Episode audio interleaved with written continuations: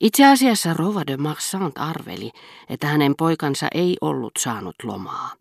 Mutta koska hän tiesi, että tämä ei olisi tullut Rova de Villeparisin luo, vaikka lomaa olisi myönnettykin, hän omaksui sellaisen asenteen, kuin olisi uskonut tapaavansa siellä poikansa siinä toivossa, että arvostaan arka täti antaisi anteeksi kaikki ne vierailut, joita Robert ei ollut tehnyt. Robert, hyvänen aika hän ei ole edes kirjoittanut.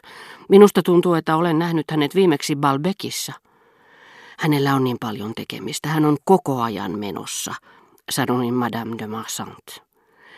Tuskin huomattava hymy sai Madame de Germantin silmäripset aaltoilemaan hänen tarkastellessaan ympyrää, jota parasta aikaa piirsi mattoon päivänvarjonsa kärjellä. Joka kerta kun Herttua oli liian näkyvästi laiminlyönyt vaimoaan, Madame de Marsant oli taittanut peistä kälynsä puolesta omaa veljeään vastaan. Herttuattarelle oli jäänyt tästä suojelevasta asenteesta kiitollinen ja kiusallinen muisto, niin ettei hän osannut tosissaan suuttua Robertin syrjähyppyihin. Samassa salongin ovi avattiin ja Robert astui sisään. Kun sään luusta puhutaan, sanoi Madame de Germant, lu on susi. Viittaus vanhaan sananparteen, kun sudesta puhutaan, se on jo paikalla. Rova de Marsant oli selin oveen, eikä heti huomannut tulijaa. Kun hän sitten näki poikansa, ilo sykähti kuin siiven isku tässä äidissä. Hän nousi puolittain seisomaan kasvot värähdellen ja tuijotti Robertia iki-ihastuneena. Hyvänen aika sinä tulit sittenkin. Voi mikä iloinen yllätys. Aha, kun sään luusta puhutaan, nyt minä ymmärrän, huudahti belgialainen diplomaatti nauraen kohti kurkkuaan. Hurmaavaa, eikö totta? tokaisi Herttuatar kuivasti, sillä hän inhosi sanaleikkejä, ja oli tekaissut tämänkin sen näköisenä, kuin olisi tehnyt pilaa itsestään.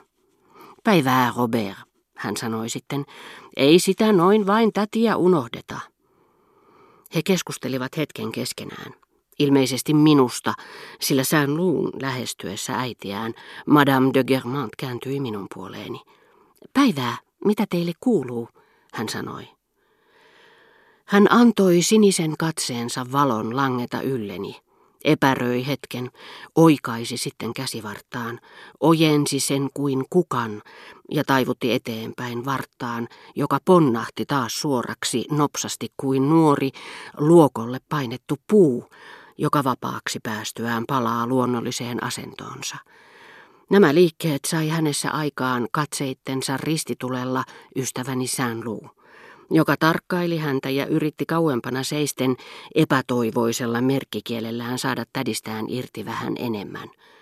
Siitä pelosta, että keskustelu lopahtaisi, hän tuli itse pönkittämään sitä ja vastasi puolestani. Hän ei voi oikein hyvin, hän on vähän väsynyt.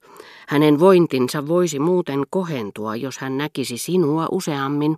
Hänestä on suoraan sanoen kovin mieluisaa nähdä sinua. Ei, mutta sehän on ystävällistä, sanoi Madame de Germant taallisen latteasti, ikään kuin olisin käynyt noutamassa hänen takkinsa. Olen oikein imarreltu.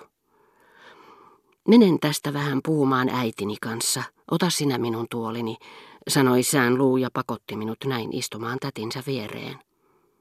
Me vaikenimme molemmat. Minä näen teidät joskus vilahdukselta aamuisin, hän sanoi minulle lopulta kuin olisi kertonut suurenkin uutisen.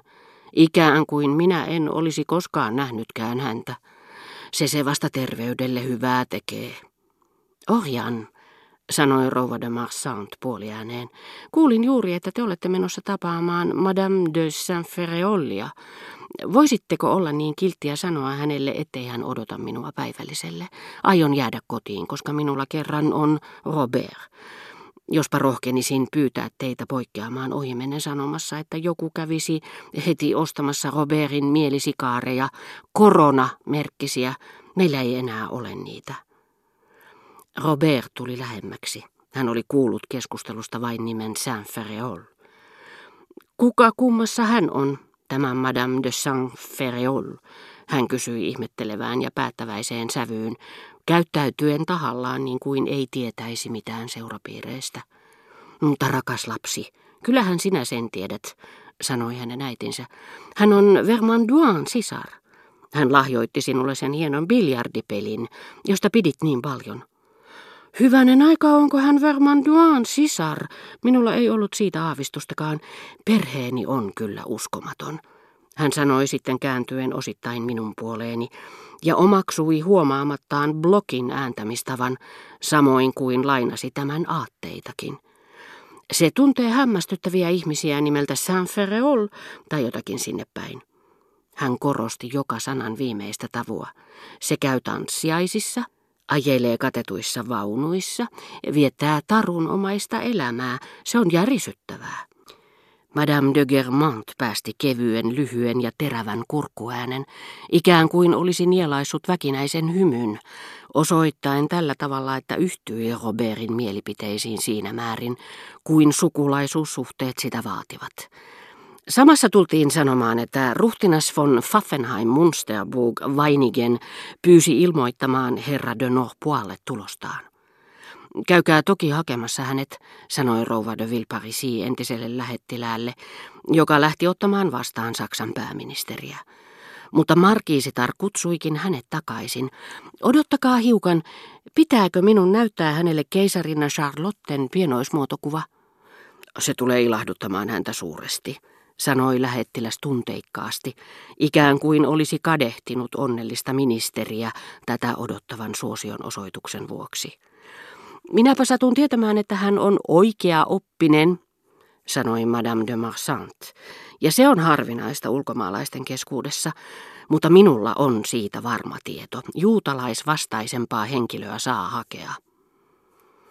Ruhtinaan nimessä, mutkattomassa tavassa, jolla sen ensimmäiset tavut, niin kuin orkesterin ensisoinnut, kajahtivat, Niitä rytmittävässä änkyttävässä toistossa oli intoa ja lapsenomaista teennäisyyttä, saksalaisen raskaita hienouksia, sijoitettuina vehreitten lehvien lailla vasten tummansinisenä kiiltelevää haimia, kotiseutua, josta levisi mystisen lasimaalauksen hohtoa, ikään kuin 1700-luvun Saksalle ominaisten, hienosti kirjailtujen ja kalpeitten kultausten takaa.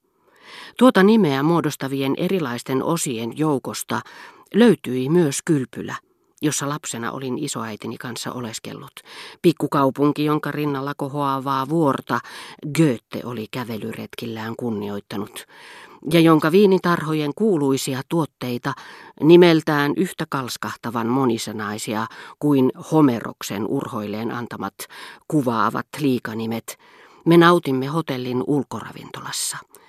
Näin ollen minusta tuntui, kohta kun kuulin ruhtinaan nimen, ja ennen kuin kylpylää muistinkaan, kuin se olisi kutistunut, muuttunut inhimillisemmäksi, pitänyt parahultaisena muististani löytämäänsä koloa, johon se välittömästi liittyi, tuttavallisena jokapäiväisenä, värikkäänä, kepeän herkullisena, ikään kuin siinä olisi ollut jotakin sallittua, miltei ohjeellista. Eikä siinä kaikki.